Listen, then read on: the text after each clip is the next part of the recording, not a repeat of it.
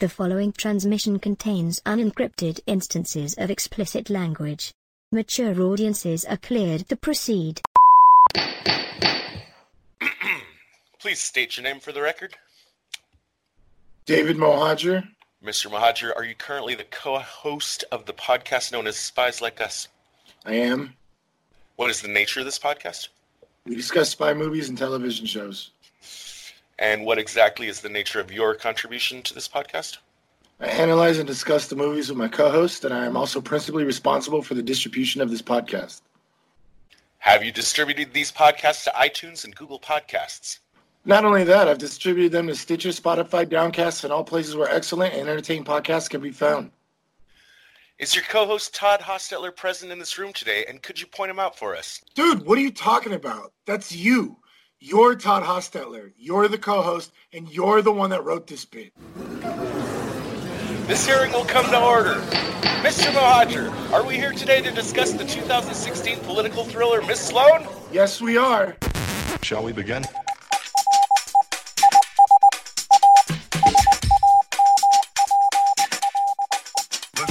Begin. First-time scriptwriter Jonathan Perera is inspired by the Jack Abramoff story to write his own take on the dirty underbelly of Washington politics. Movie studio Film Nation finds the script virtually by accident, but sees enough potential to sign Oscar winner John Madden to direct and powerhouse actress Jessica Chastain to star. I'm Todd. And I'm Dave, and we like to talk about spy movies. The political thriller genre often strays into spy territory. Miss Sloane is here to show us that she might have had a missed calling with the CIA in this episode of Spies Like Us.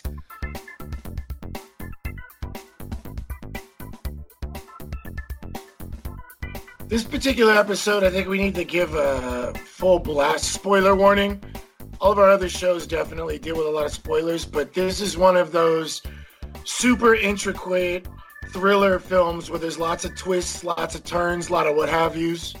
Uh, so Ins we're and outs. lot, lots of in and out, lots of ins, lots of outs, lots of what have yous. Uh, yeah, definitely. Uh, the, the the we're not holding back on the spoilers here. Uh, we're we're definitely going to be digging into this one. Uh, I was particularly really really excited to talk about this film. Um, Oh, me too. Oh, yeah, I love it. I love this. I love this movie. It's really dense and uh, there's a lot of subtleties and a lot of details that we're going to go over. So we're giving a hefty spoiler warning for this particular episode. Sure. So yeah, today's movie is uh, Miss Sloane that was released in November of 2016. It was uh, sadly a box office disappointment, uh, grossing only nine million against a 13 million dollar budget, and 13 million dollars is not a lot in the first place.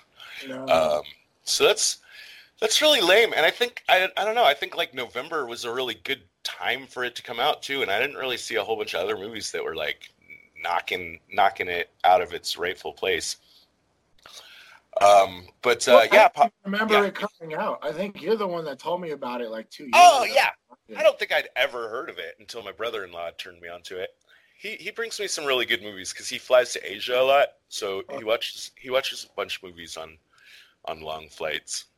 Ah, so- so he tends to like he tends to dig into like you know he gets deep into the catalog of what the airline has to offer is what i'm trying to say. Yeah. so yeah he brings me some good surprises uh, sometimes and i definitely thank him for this one. Um, but uh, yeah critics dug it uh, just fine. It i mean it is a really good movie. Uh, everyone was like yay yay yay about chastain's performance. She's Uh, always, yeah, she's always good. She is always good. Um, she uh, didn't get nominated for an Oscar for this one, which uh, I didn't check who did. I'm sure they were worthy or whatever, but I was kind of surprised she didn't get nominated. Uh, she did get a nomination for the Golden Globe, though. And uh, our director is John Philip Madden. He's best known for winning Best Picture for Shakespeare in Love. And this movie is uh, got a little bit of an interesting story on the on the development of it's uh this is a first time scriptwriter, uh, Jonathan Perera. He's an attorney that uh, he was watching an interview with uh, Jack Abramoff uh, after Jack Abramoff's book came out in 2011 that uh, it showed us all that no matter how dirty we thought the lobbying industry was, it was like way worse than than we even could Yeah, have imagined. Chastain herself, uh, she read uh, Abramoff's Abramoff's book in preparation for the role, and um, at first she thought that the character would be like played with like no makeup and wearing like the same clothes over and over because she thought like this is a person that's so dedicated to their work that they're not uh, you know they're not interested in cosmetics at all. They don't want to waste any time like picking out what to wear. But uh, after she tailed some some female lobbyists in Washington, she realized that like the the appearance is like such a huge part of the game and that she described like the suits that the women wear as like like suits of armor that they wear into battle. Oh, is And, uh, that why she deliberately had different outfits in the movie? We should, yeah, we definitely got to point out the outfits. the outfits are awesome. The Yeah. outfits are awesome. She's always in black, right? Right. Always super serious black. I like I like her black uh, fingernails. Yeah. and uh, but but she's the kind of person though that like she's not she doesn't have probably any fashion sense whatsoever she hires someone to like take care of all those decisions for her like absolutely because she needs her mind totally focused on like her job Yeah. we even see in at a part of the movie i think there's some uh, quip about like she even outsources small talk Yeah, she didn't know how to like interact with people, so she had to outsource it because she didn't have. She was so busy looking into other stuff and pulling all the strings and playing spy master. She she didn't have time to look into people and like do small talk. Yeah, it was it was kind of a cute joke. right right right But you know, there's not a lot of movies about lobbying out there. I mean, there was like Thank You for Smoking, The American President, neither of which were spy movies, but the idea of, you know, uh, convincing people to make decisions uh, in favor of whatever the lobbyist is forcing them on is definitely a i- interesting, I guess, piece of the the trade, so to speak. You know, I think that was really big And Thank You for Smoking. How, how much like argument was really important and figuring out ways to convince people to change their vote. and I had and I had seen this movie, and uh, I you know I was the one that turned you onto it. And when you proposed it, when you proposed it for this podcast, actually my first reaction was like, "Huh? I don't really, I don't remember that being a spy movie at all." And you, it were like- totally was. Yeah, it's it's it's definitely not only is it filmed like a spy movie. Every minute, like there's so much tradecraft in this movie, it's ridiculous. And like I I- like I, I was really, especially after we watched the last the last two films we did were like super sleaze bag men just like creeping on women. We we did a Bond film and then Our Man Flint, which had a lot of like sleazy moments. I, I thought it'd be a good idea to bring in like a woman protagonist who was a very very strong character, but it's it's it's like that's just yeah, this is this is not only this is not only a movie that we were going to do anyway, but this is our official apology to any female listeners to the podcast for doing for doing the James Bond and the Our Man Flint episodes back to back. Yeah, definitely. Yeah, we, we definitely need to pull this out. But yeah, uh, even even though like this movie is really really big on women empowerment, the, the that's not even what the movie's about. The movie is a very very solid spy film, like a very solid one. Um, and and you can tell that's what they were going for. That it wasn't just about lobbying. You know, they have lines like, "Oh, this James Bond crap," or like somebody literally says in like a dinner meeting, like, all right, let's talk trade craft or something, you know, like it's it's it's and and uh Miss Sloane is on trial for uh for one of the reasons was kind of like uh uh She's- partaking she's- in illegal surveillance. Yeah, she, they they literally used the term espionage. Yeah. So And- yeah, and it didn't when when we sat down to watch the movie together. You know, I was just like, okay, David seems really sure of himself. I, you know, I, he's a smart guy. Uh, I'll give him I'll give him credit. And uh, but when we sat down and watched it together, uh, of whatever, like last week, um, it did not take me long to be like, oh, that's right. This is a spy movie. Cra- you know, like a lot of mind games, misinformation, moles, moles. unwitting assets. Yeah, we even had a barium meal with a really juicy nugget. You know, it's it, it it's pretty tasty as far as tradecraft goes. So I'm I'm actually really excited for this week's episode. Me too, man. Let's go straight to the briefing room. Let's do it. Voice pattern recognized. Retinal scan complete. Validating security clearance. Clearance granted. You may now enter the briefing room. Uh, this movie employs what I believe is called a framing device. Um, I'm pretty sure that's what it's called, where there's a kind of like you know, like uh, in Titanic, like the beginning and the end of the movie, or like with Bill Paxton and and and what's her name as an old lady, and they're like uh, going after the ruins of the Titanic. But that's not the real story. But that's like uh, our excuse to tell the story. Or this isn't maybe not exactly that, but something like that. We're gonna jump back and forth in time a bit, uh, especially at the beginning. But um, what we want to what we want to see is this um, this trial that she's in with a senator played by John Lithgow, um, asking her about her uh, shady activities as a lobbyist, and uh, we'll go back and forth. We'll kind of go back and see her like getting ready uh, to go to the trial, and we're also going to see some of the stuff that happened, like I think like ten months earlier or something. The events that led up to uh, the trial happening. The other thing we need to see is that her work for what we're going to call the evil lobbying firm in in this movie uh, on the Nutella tax. Now, the Nutella tax issue, by the way, it appears to be lifted from recent events, but they occurred in France, not the United States. Her client is the Indonesian government, and her strategy here is that she's making a shady arrangement of a technically illegal vacation trip to, to sway a key Senate vote.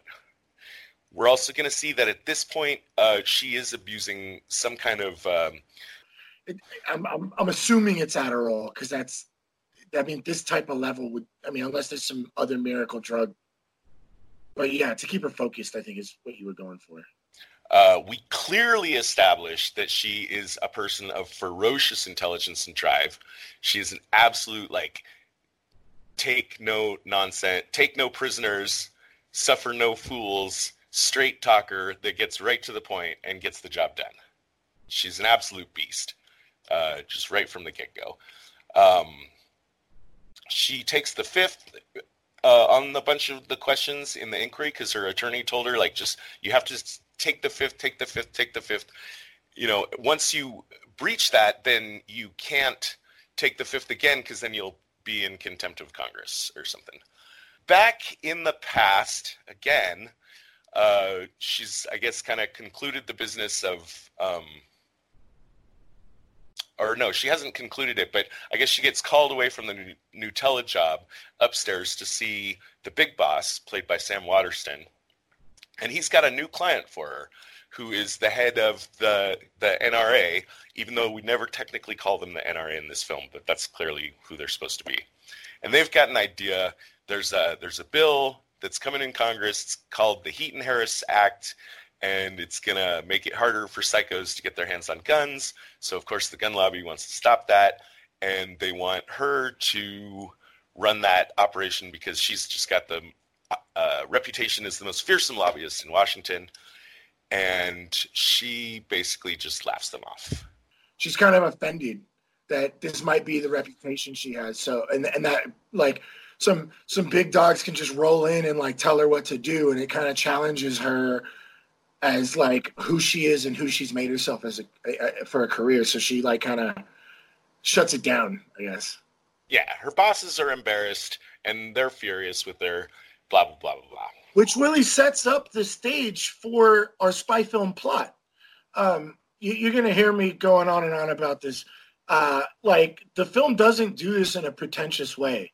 They literally set the the whole plot of the film is a typical spy film where you have this like rogue character who does things the way they do it and goes guns a blazing, but it's not done in a pretentious way like we had with our man Flint, where it was like a parody. It's taken very serious and in a very subtle way. So here she is. She's not the owner of this firm. She's kind of like the the ace in the hole of the firm, or like the the big player of the firm. You know, the the the one that gets all the stuff done and and here they're kind of insulting her ego or insulting her as a person where where she doesn't like that she doesn't like being in control be, or she doesn't like being controlled she likes the one being the one making the decisions and making all the calls So here she goes rogue against her own firm and against the client. I guess she's laughing at him, and it's like a very typical spy film story. But it you don't really pick up on that uh, unless you've seen a lot of these type of films because it's done so well and so subtly. Uh, and I, I just wanted to hammer that point in because I really enjoyed that. Yes, I would not be surprised at all to find that out that the scriptwriter was a fan of spy fiction at all. Right. So what happens next? Uh, well, next, uh, she's like leaving the building and she's approached by this guy who she automatically assumes is a journalist by the way he's kind of questioning her. Uh, and it's played by Mark Strong, aka Merlin from the Kingsman. We're just going to call him Merlin for the rest of this podcast. Yeah, we're just calling him Merlin. Uh, but uh, he he was also in Deep State. If if anybody saw Deep State, another great spy story. But uh, um, he's pretending to be a reporter and he's doing it in kind of like a sneaky way so it makes her conclude that this is a report he was also he was wasn't he also he's also in uh, zero dark 30 with her yes yes yeah uh, he definitely is not a stranger to the thriller genre uh, he's doing nothing to disabuse her of the assumption that he's a journalist even though he never like claimed to be he's just kind of right. acting like one but yeah. at one point he asked her for a quote and she's like, okay, fine, here's a quote. Uh, a conviction lobbyist need only believe in her ability to win, which he purposely, we don't know this at this moment, but we'll find out real soon. He purposely miswrites this as a conviction lobbyist can't only believe in her ability to win. Right. And he underlies can't. Right. And, uh, we'll pretty, later yeah. And then he so and he puts the offer on the other side of the of that same piece of paper. Um, which she looks at the offer. She says, I don't know whether to be flattered or insulted, but you have the wrong idea of, of me. Right. But she's going to see his note as she's thinking about the offer. She's going to think about it for, I don't know, X number of hours. There's a little montage there. And we see that she sees what he wrote on, on the note. And that's part of what she's thinking about as she's trying to make her decision. Right. Um, and she ends up making uh, the decision kind of, I guess, the next day when she's talking to her team, she kind of sets up this whole like uh, random uh, coup attempt, I guess, with the firm and does like a whole Jerry Maguire. In, in fact, I think they made a joke about it because people left with her and they're like, "What is this Jerry Maguire?" But it, they're like, clearly you haven't seen the movie because uh, nobody left with him. I guess. right, that was yeah. a good joke. Yeah, that was a really good joke. But uh, um, uh, she she decides she's gonna take the job, and she takes everybody she can with her. What's interesting that we'll find out later why it's interesting. Uh, everybody kind of assumes there's this uh, uh, young blonde earlier in the film that had been talking about leaving the the original firm to go back to post grad, and you know Sloane is like cutting her down, talking about like, what do you want to go to post grad for? It's a waste of time. It's a dumb move, you know. And in this scene, uh, everybody assumes what I think was her name Jane, I believe. Jane, yes. Yeah. Jane is the blonde that that declines to go. Uh, right, but is... everybody everybody just assumed Jane was going to go because up until this moment we had seen Jane being Sloane's right hand uh, woman. I, yes. I guess. Yeah, yes. and and it's... like so they were they were like thick as thieves, you know, type of thing. And so everybody's assuming she's just still sitting in her seat. And like, so there's this big moment. Like, are you gonna come or what? You know, type of thing. And and she's like, no, they, you know, this is my career. I have to think about and blah blah blah. And we're gonna find out why this is really important later. Uh, but uh, it's I just want to bring up this point in the movie. Um, yeah, I'm, I'm gonna back I'm gonna backtrack real quick to the to the previous night when she makes her decision uh, of what she's gonna do. We don't know what it is yet, um, but she calls Jane and says we need to we need to meet. Um, and we don't the only way that you would know that it's jane that she is talking to is because she says uh, you know tell me this uh, if socrates never wrote anything down how come we we know what he said or something like that and that's a reference to a conversation that they had had previously so this is clever movie making because we are we're being given the information if you're paying very close attention that it's jane is the first person she calls when she makes her decision, but without rubbing our, our noses in it. Because if right. they made it too obvious, Like if they showed them having a conversation, well, as as we're about to talk about, if we told if the movie told the audience what they talked about, then the big surprise ending of the movie would be completely blown. Right, exactly. Exactly. So it's definitely important to note that they definitely were like uh, you know, uh thick as thieves type of, you know, always kind of plotting together. And then the Uh, other thing, the other thing we need to uh, put a put a pin in before we like deliver the big, hugest spoiler of the movie, is that the the next so yeah the next day right before she announces that she's going over to the other side, the very last thing she does is uh, hand over a piece of paper. It's the last piece of filing documentation that's needed to uh, do that uh, shady Nutella business trip. Oh yeah, yeah. Right. Right. Which which is basically uh paying for a trip for a senator, which is a highly uh, illegal thing to be doing. And what she's done here is she has uh, intentionally filled out the form herself in her own handwriting. Right. And that's, again, it's the last thing that she does before she announces that she's leaving the firm. And it's after she's made her decision. So, Dave, blow this wide open. What's the significance of the document? Oh, are we gonna get into it now? We, we have to. Okay, okay. Uh, because this is I, I I'm gonna have to bring my because I put mine later. Uh, because this is Todd and I's uh top trade craft. Uh, or I guess this is my number two. This is like what your number one? How did this make your number two? That's good. I'm I'm gonna be curious to hear what your number one is, but we'll get to that. Um, but yeah, tell us what it is. What it is. Okay, so basically, this form is kind of how she wins at the end of the movie. She basically set herself up to, she incriminated herself by signing this document and made it very, very illegal. And uh, this is the document that is going to give grounds for her Senate hearing that we see at the beginning of the film that she uh, participated in illegal activity while she was working at this firm that she had just left. So before she leaves, she sets up this document to incriminate herself. And um, uh, this is really important because she threw herself under the bus towards the end of the movie. At the end of the movie, or which we see at the beginning, she's in this hearing, but we find out later this is the document that gets the hearing started because this is a significant piece of evidence that she co- she contributed uh, and she personally signed herself.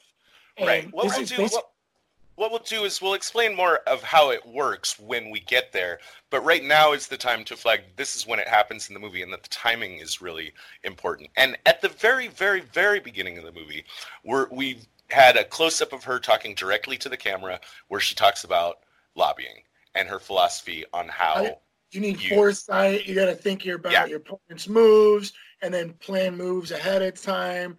And it's all about foresight. And this is why it was my number two and not my number one because this this wasn't exactly a controlled situation for her. She was playing the probabilities ahead of time. That this is an this is an ace up her sleeve in case she needed it. Certainly. Which- So, which- so which the main big- thing, what she finishes that initial speech with, you know, she says, you know, uh, always surprise them, never let them surprise you, and always play your trump card right after they have played theirs.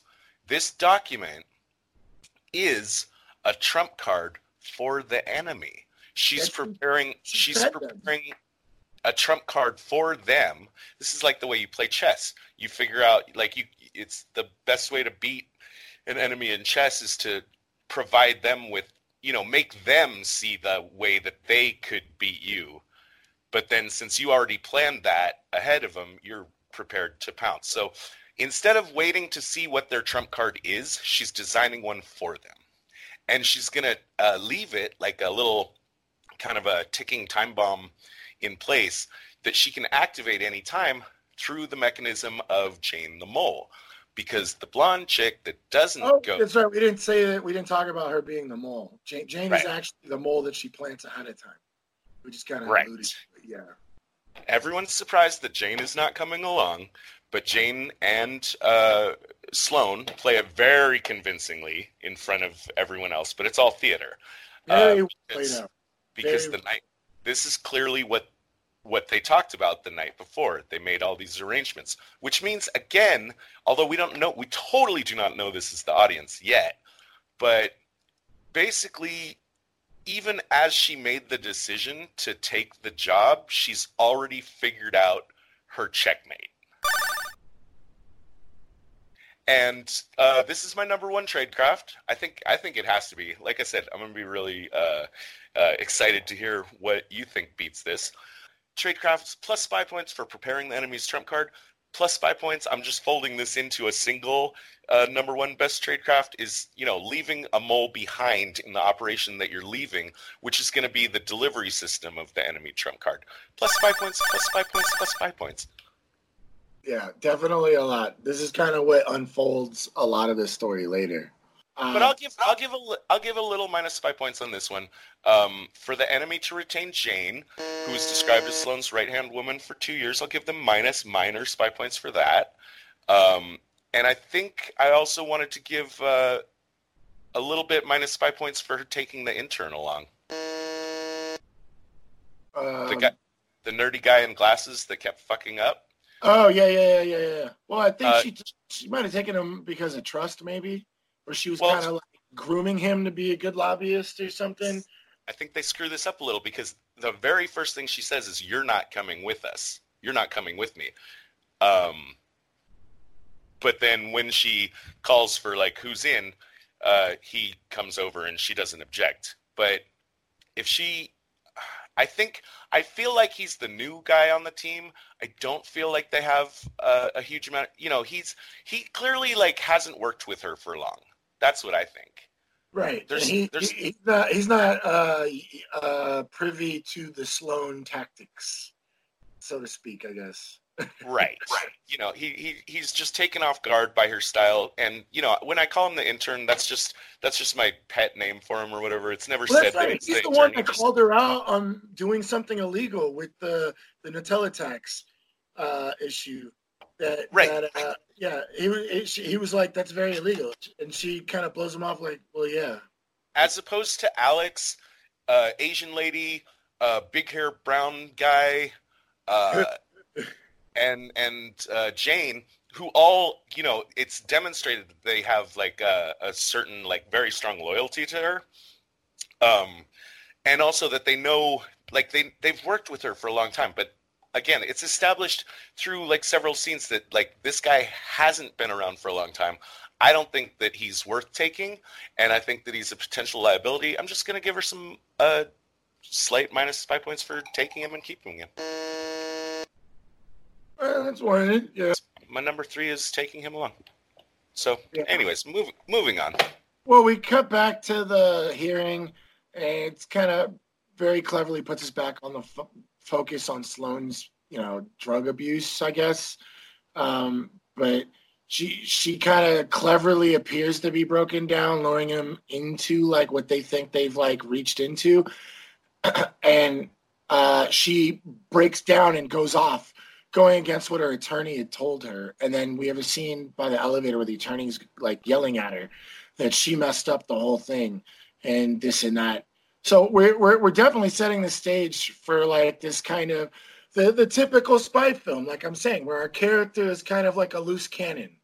And that's what I really like about this film. It's it's it's it's really uh, a typical spy character setup, but it's so subtle. It's not pretentious whatsoever. You wouldn't even notice. Like you just see this like character that's very strong and very self-willed and you know is is just kind of like a ticking time bomb type of thing so I, I really enjoyed how they how they took the trope spy and made it very very very intricate and very very well done um but you know I i think we can look at her breakdown in court as kind of like a psyops type of situation Oh yeah, plus spy point, plus spy points for that because, um, you know, again, uh, you know, she wants them to.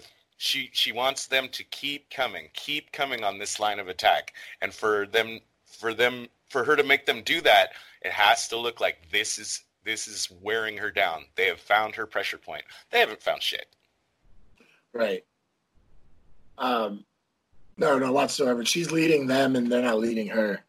Um, uh, so basically, uh, we come back out of the inquiry, and the firm she just left seals the deal with the gun lobby or with the with the gun advocates, who is obviously the NRA, which they never say the NRA in the whole thing, but uh, they they gain the contract saying that we understand Sloane and how she works, and we're gonna get ready to beat her, and you need us. Right. So, and that's you know basically we're we're at the end of Act One. We've put all the players on the stage, and we know what the stakes are. The stakes are the Heaton Harris bill, and the enemy, the enemy, uh, the evil lobby. I'm going to call them the one, the firm that she just left. Those are the bad guys. They're trying to stop the bill. The good lobby that she has just joined, they are going to win if they pass the bill. After the enemy firm seals the deal with the gun lobby or the NRA, so to speak, uh, we are introduced to Ford. Um, I don't even know why we should mention him because he doesn't have that significant of a role, other than he is an escort that Miss Sloane meets with. He's a very fun. He's a very fun but minor character. I mean, I adore, I, I adore him, but he's not essential to the story at all. Right. And in the moment that we meet him, she walks into the hotel and freaks out and is like, Who the hell are you? And as the audience, we think, Oh, some guy snuck into her hotel. Well, it turns out she has been seeing escorts regularly. And she's like, I explicitly told them to send Mark or whatever the guy's name was. And now there's this new guy. Um, and he kind of plays the bad boy. He's drinking out of the mini bar, got his shirt off, kind of doesn't nonchalant, doesn't care, type of cowboy type of character. And he plays it very, very, very cool. Like, hey, you know, if you don't like it, there's the door. And she goes, all right, well, you'll do fine. But So- she takes, yeah, she's she's. But it's what we're talking about here is like she is kind of freaked out. I mean, she doesn't just say, "Okay, fine." I mean, it, she eventually does. Right. Um, but, she's but, uh, because because clearly she keeps a discreet life and uh you know obviously if she's on the hill dealing with an escort service they have to be a high-end escort service and the high-end escort service must be very very discreet. So she's thoroughly upset that she's not getting her way type of thing and, it, and it's and it's kind of a problem for her because she specifically asked for a specific person.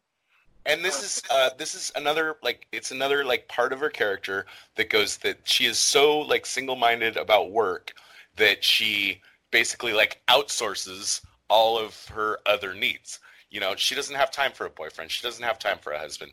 Uh, Right. you know this is just like her efficient way of getting her human needs met. And as we're going to establish more like throughout the movie like uh, she also is extremely um, she keeps a very tight circle around her of people that she trusts. Um, Right. i think So- i think i think she says like something like it's washington you're never standing more than like six feet away From a- rat or some, Yeah. something like Yeah. that so also um yeah so that was uh i love that you mentioned that too because i hadn't thought of it before but like she probably does now of course there could be like other reasons that she's so insistent on having the same guy every time it could be like maybe it just took her a long time to get comfortable with this whole escort thing Right, Maybe she she doesn't just- let anybody into her who she is as a person or her, you know. So it's getting on a intimate level like that. She wants to be comfortable and she needs something that she's used to, type of thing. and it could be that but given the the structure and like the the emphasis of the movie i think it's more likely to conclude that this is part of her way of again uh um limiting her exposure uh you know being careful. Right, and and you know, just like on an on an discussed earlier- intellect on an intellectual strategic level when she started seeing escorts she probably like made this calculation like hey you know what? Probably not be a good idea to just be seeing a random guy every week Right, exactly. And and she has these needs that need to be met, so she just kind of outsources them, like you had said. And this is kind of why I put this as my number three word tr- tradecraft. Um, we'd already discussed that it was difficult for us to find one, but this one I mean, like the the seeing escorts, I don't think is exactly the liability. I mean, her only weaknesses that we can see in this film, I guess, is that she sees an escort, she takes pills. But I mean, like it's like for for a person at her caliber, this isn't like abnormal. This is this is very normal, right? So, but my concern with this was the fact that there was a switch up after she had left her firm and took it on a new firm. This should have set oh, up. yeah.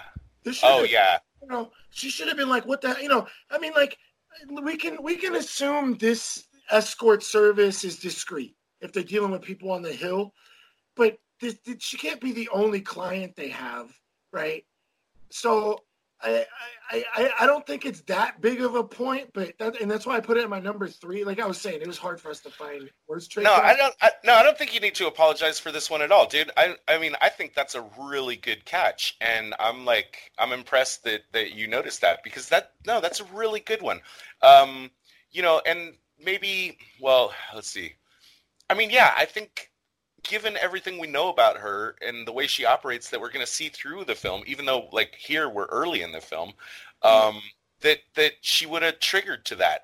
And you know what? If she was actually a spy like absolutely this would have been alarm bells. So i don't think there's any need to apologize for this one or to say like it's you know we had to scrape to find this one. I think this one's 100% solid. Good job dave. Minus five points.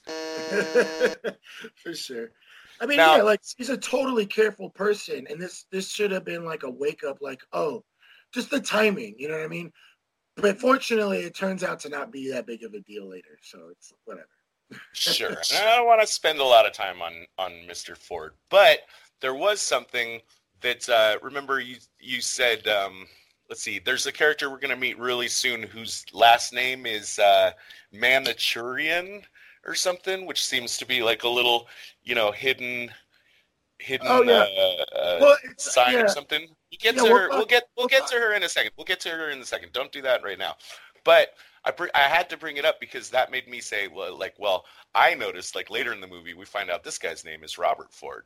And Robert Ford, when I hear that, that's the name of the guy that shot Jesse James. And but I looked but there's up. nothing in the movie that says anything like like he actually does have at the end of the movie a chance to uh, kind of metaphorically shoot her in the back, but doesn't. So I don't. I mean, I don't think there's anything there with the fact that his name is Robert Ford. Well, I looked into this, and apparently Robert Ford was, uh, I guess, a different Robert Ford uh, was a famous Antarctic explorer and we've already seen like how icy cold uh, Sloane can be. and, and so maybe maybe the director or writer was going for something like he is exploring the ice or something. I, I don't know. I don't know, but I, I, I thought that was interesting because are you uh, are you are you fucking kidding me? Robert Ford was an Antarctic explorer. Yeah, he actually was part of a big expedition uh, what was the expedition? Uh, the Terra Nova expedition, which uh, went to the Antarctic. We got to get off. We got to get off of Ford. Good catch. Good catch. but let's get back to the movie. We just spent way too much time talking about this minor character. Although, again, I love the guy. They settle in at the new firm, and um, this is a, a pretty decent uh, piece of exposition. I'm always on the lookout for exposition, uh, especially since, like, I guess I feel like I maybe just know how lobbying works, uh, maybe more than the average person. But in the whole uh, setup of them kind of merging their teams, right. this is a good opportunity for their conversation between each other, between the different team members, to kind of accidentally like drop in telling the audience, okay, because because seriously, just in case you don't know, audience, how lobbying works and how um, uh, you know senators are massaged and approached and manipulated to get their votes in different ways. Like a lot of the movie's not going to make sense to you, so this is a kind of a good place. I I, I think it's fairly well done, and and you know I, I'm not sure. I mean, I couldn't do it better. Um, but just to say, like, I just wanted to point that out. This is basically where, where we get a, a quick primer on lobbying.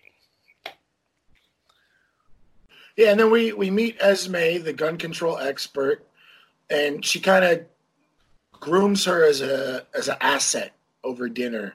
Sloane. And uh, yeah, Sloane Sloane is grooming her. Like she takes her out to dinner to some like small Chinese joint that's definitely like way below Sloane's, you know, uh, financial status. And, and we learn that's where Sloane eats like all the time.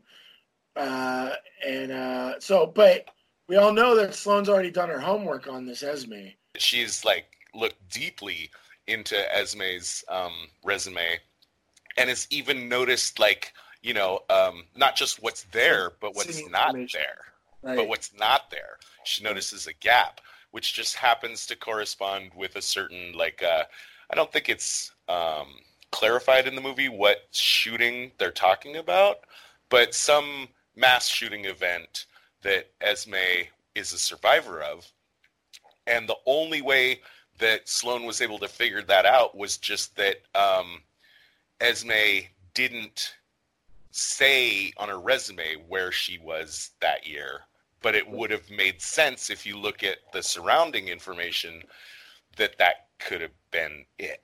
So, plus spy points for Sloane. She's going to get a lot of spy points in this movie. Yeah. Um, She and this, honors it. Yeah. and this is getting my number three best tradecraft in the movie in the way that she, uh, you know, gets this conversation going with Esme because she totally makes it look like it's an accident. Um, you know, they just happen to be like Esme's waiting for a cab, and Sloane just comes up and, um, you know, they just happens to be intersecting, and and they have just a little casual conversation, and uh, hey, are you hungry? And it just makes it look like her interest in Esme is casual. It's not. No. So plus spy points for that.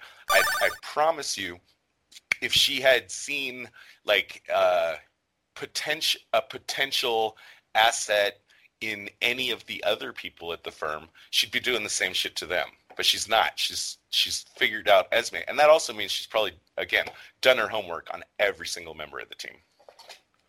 Absolutely. Deep, deep homework. She's almost like she's all. I'm going to say this now. Like um, she's almost like Sherlock Holmes in her intellectual powers. Yeah. Um, she's like she's like basically on that level, except that she doesn't go around showing it off necessarily. I mean, she definitely does, you know, present herself and unashamedly as being the smartest person in the room. Uh, she she is that, but when you really look at the way she operates, by the end of the movie, you realize that she is actually even like ten times smarter than like even if everyone around her thinks she's the smartest person in the room, she's actually ten times smarter than that. So she's kind of like Sherlock Holmes that was actually smart enough to not let people know just how fucking smart he is. Yeah, she she's like the she she shows herself as being smarter than the average person on the hill, but she doesn't let on like the crazy high level abstract uh like chess playing smart that she actually is. although you know jane does uh you know essentially tell the enemy team that she is that good.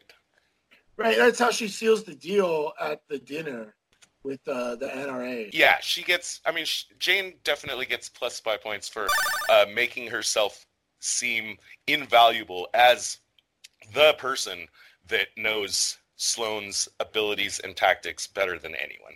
There's a shooting in wisconsin that makes the whole issue like really heat up again. And um little tradecraft uh, Connors, who we haven't introduced yet. Connors is basically the heavy on the enemy team. You know how like in a in a spy movie you have like the evil spy master, and then you have his uh, you know the heavy, the guy with the gun, uh, the guy that the the hero needs to actually like physically uh, beat up. Uh, well, we're not going to have any fist fights or gunfights in this movie, but uh, Connors We have essentially- one. That's true. Okay, that's true. well, it's no, for Pretty the most part, pr- pretty no- one side, like, pretty one sided gunfight. Maybe Yeah. the maybe, maybe that guy should have been named Robert Ford. yeah. That would have Uh, been too, that would have been too on the nose. But But uh, like, uh, Sloane's uh, play at a fundraiser, right?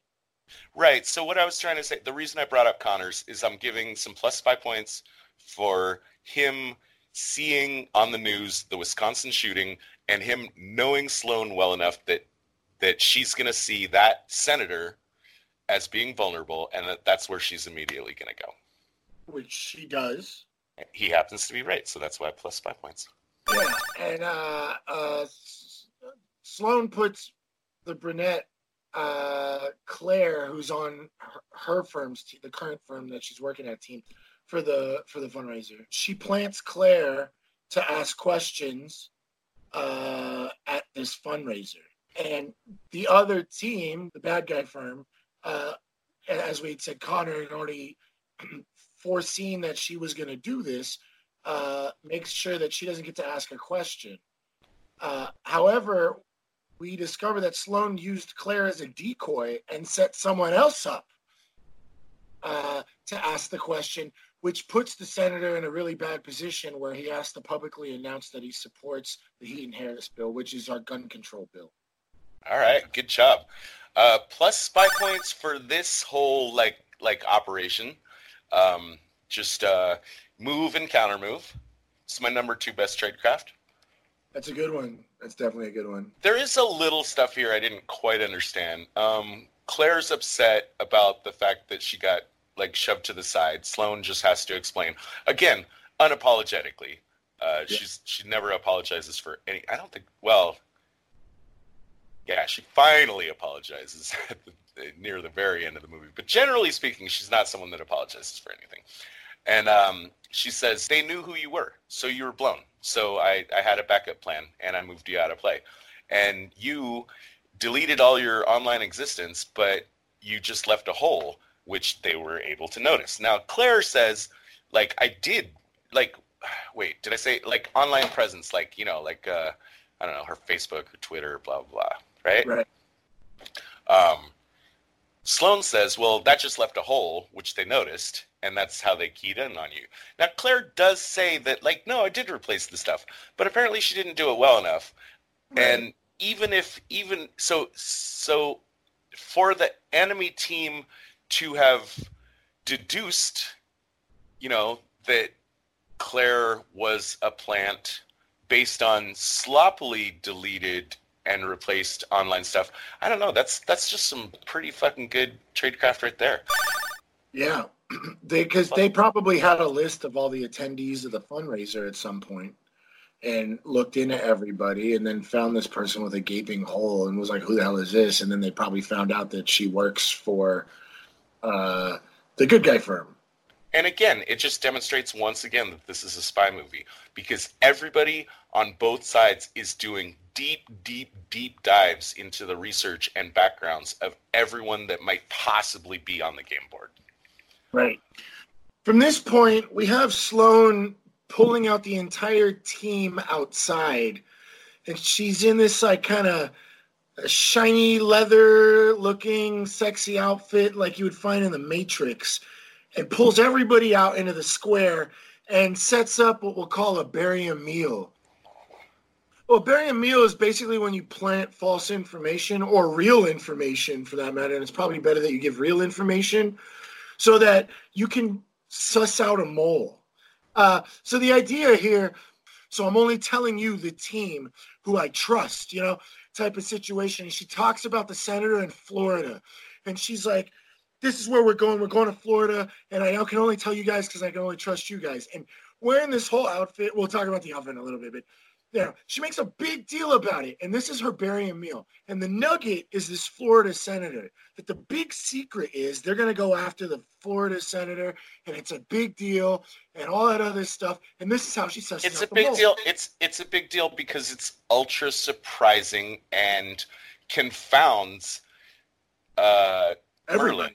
Florida is supposedly like just one of one of the votes that they're not supposed to be able to get that no one would think of trying to get and that's why this is a surprise.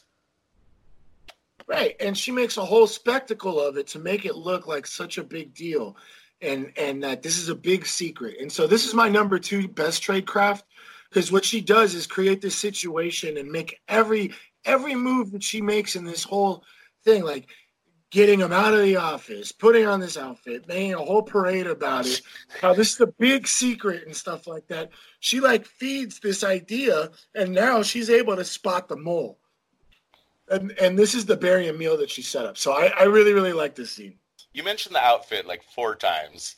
And I think maybe you put too much en- emphasis on it. It's not outlandish, but I am saying that you could like fit this in on a character on like an Austin Powers or our our man Flint kind of kind of scene as you know communicating to you evil spy master evil spy master. See this person? This is an evil spy master. And so i give plus spy points for the movie um because it, it is kind of like one of her most spy-y kind of scenes that she does in the movie and the fact that she happens to be in her spy-est outfit at the time uh, just clicks for me and i dig it. We're immediately going to see that connors has instantly be, been tipped off to the florida plan. And this confirms that there is a leak. yes. And we're we're just about it they, the movie doesn't waste a lot of time making us wait to figure out who it is. Uh, very soon after there's a meeting in the office where um, she basically like you know um, outs them all. Well, let's give the enemy team uh, some plus spy points for uh, you know actually leveraging their own um, asset in the good agency. Yep. Now I was gonna now yeah this is though uh, I want to give some minor minus spy points for Sloane here. Uh, her barium meal isn't perfectly efficient. Now I forgive her because she's not actually trained as a spy, but a better spy would have been able to to narrow down who the exact mole is without having everyone followed. Because that's what we're going to see in a subsequent scene uh, where Claire confronts her and says like well how did you know it was the blonde chick? And sloane says i didn't. And that's when claire realizes like wait a second are you having all of us tailed Right. but it's but it's not that bad because if you count it out she brings eight people down to the quad well ac- technically nine but we're we're we're gonna mark merlin as not someone that she needs to follow right Right. it would be nonsensical. Um, I think it's really unlikely that it's Alex or big hair brown dude or Chinese lady, Asian lady, I should say. I, I don't know that she's Chinese. Um, because they all have proven they've they've all shown like strong loyalty to her, but maybe she is paranoid enough to to need to follow them. But I think it could be the intern. So maybe that's only like four people that she needs to have tailed, but that's still a lot. And a better spy would have like uh, worked this operation out in such a way that uh, they could have, you know, because like tailing people twenty four seven and stuff like that's expensive. That's a huge Yeah. use of Very- resources. Surveillance is very expensive. A better spy would have been able to uh, do this in such a way that they just figured out who the mole was without having to like follow every single person 24/7 just to see if if they might be the mole. Yeah. Um, uh, this was your number two worst, right? That was my number 2 worst. This was also my number two worst, but I put it on the other team. I mean, like definitely plus spy points for having a mole, but uh, they didn't really plan or have a backup plan for the mole being sussed out. And if they had been working with her for what years and known what what kind of uh, I guess extents she would have gone to to win, they should have known that she would have watched everybody and probably found out the mole at some point and should have had a backup plan, which we see that they don't. Uh, How about how about in this how about in this case let's give just the minus spy points for them having the meeting apparently it looks like they met in a park or something. Maybe they should have met in a parking garage. Or Yeah. just had or just had the conversation like just over the phone, like not meet at all. Yeah, well, I mean, presumably she has phones taps, maybe because we, we find out later she's working with ex NSA people, so she's obviously good. Yeah, Yeah, I think actually now that you bring them up, bring them up because that's the next thing that happens.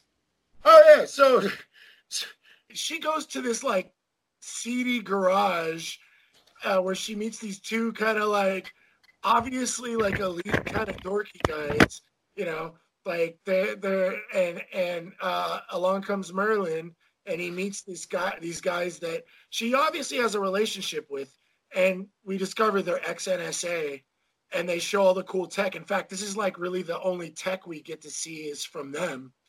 And uh and and she proposes to Merlin um well, you know, we do this. And that's why I think she had him follow there, because I think she was testing his morals. Like, I think this was really a test for him to see whether or not he would agree to this. This she, ethics, not morals. Or ethics, right?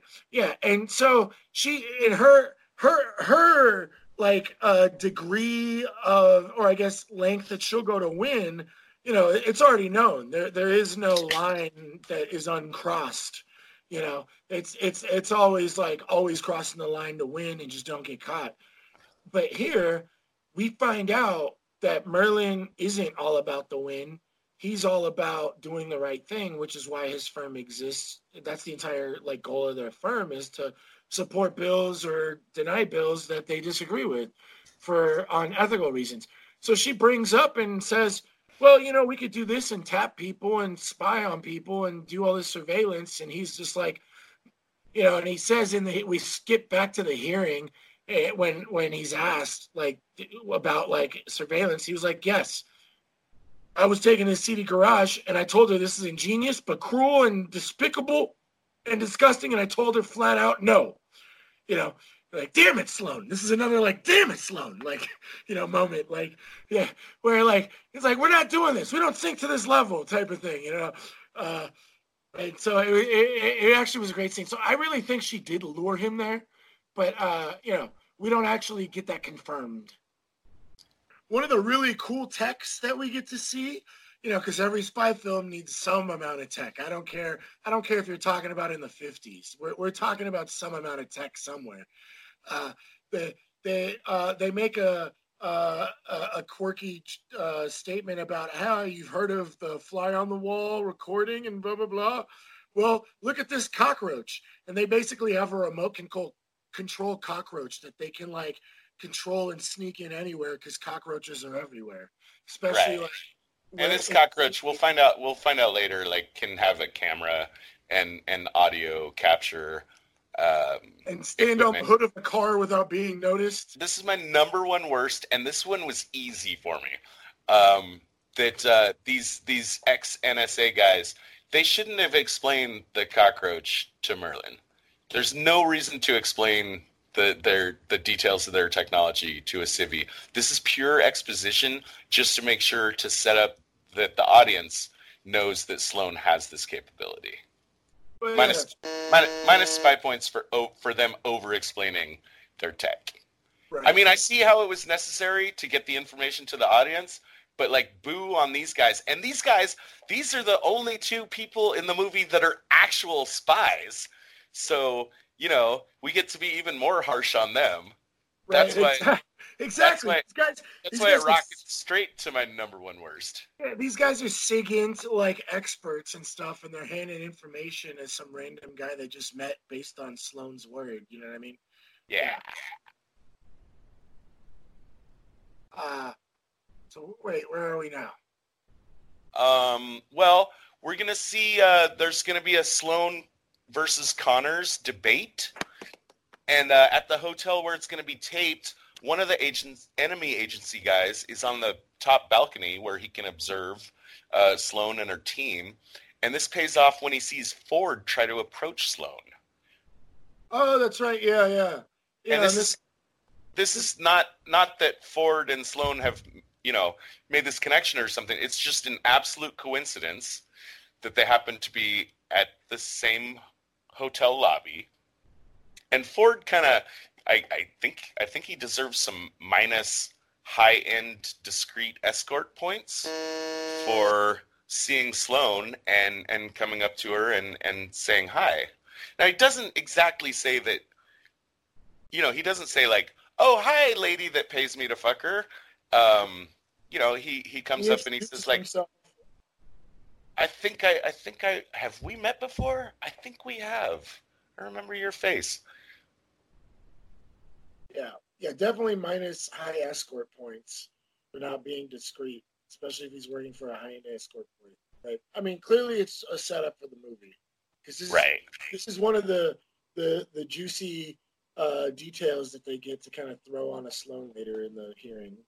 And we'll give some plus spy points for the fact that enemy agency guy just happened to notice that chance meeting.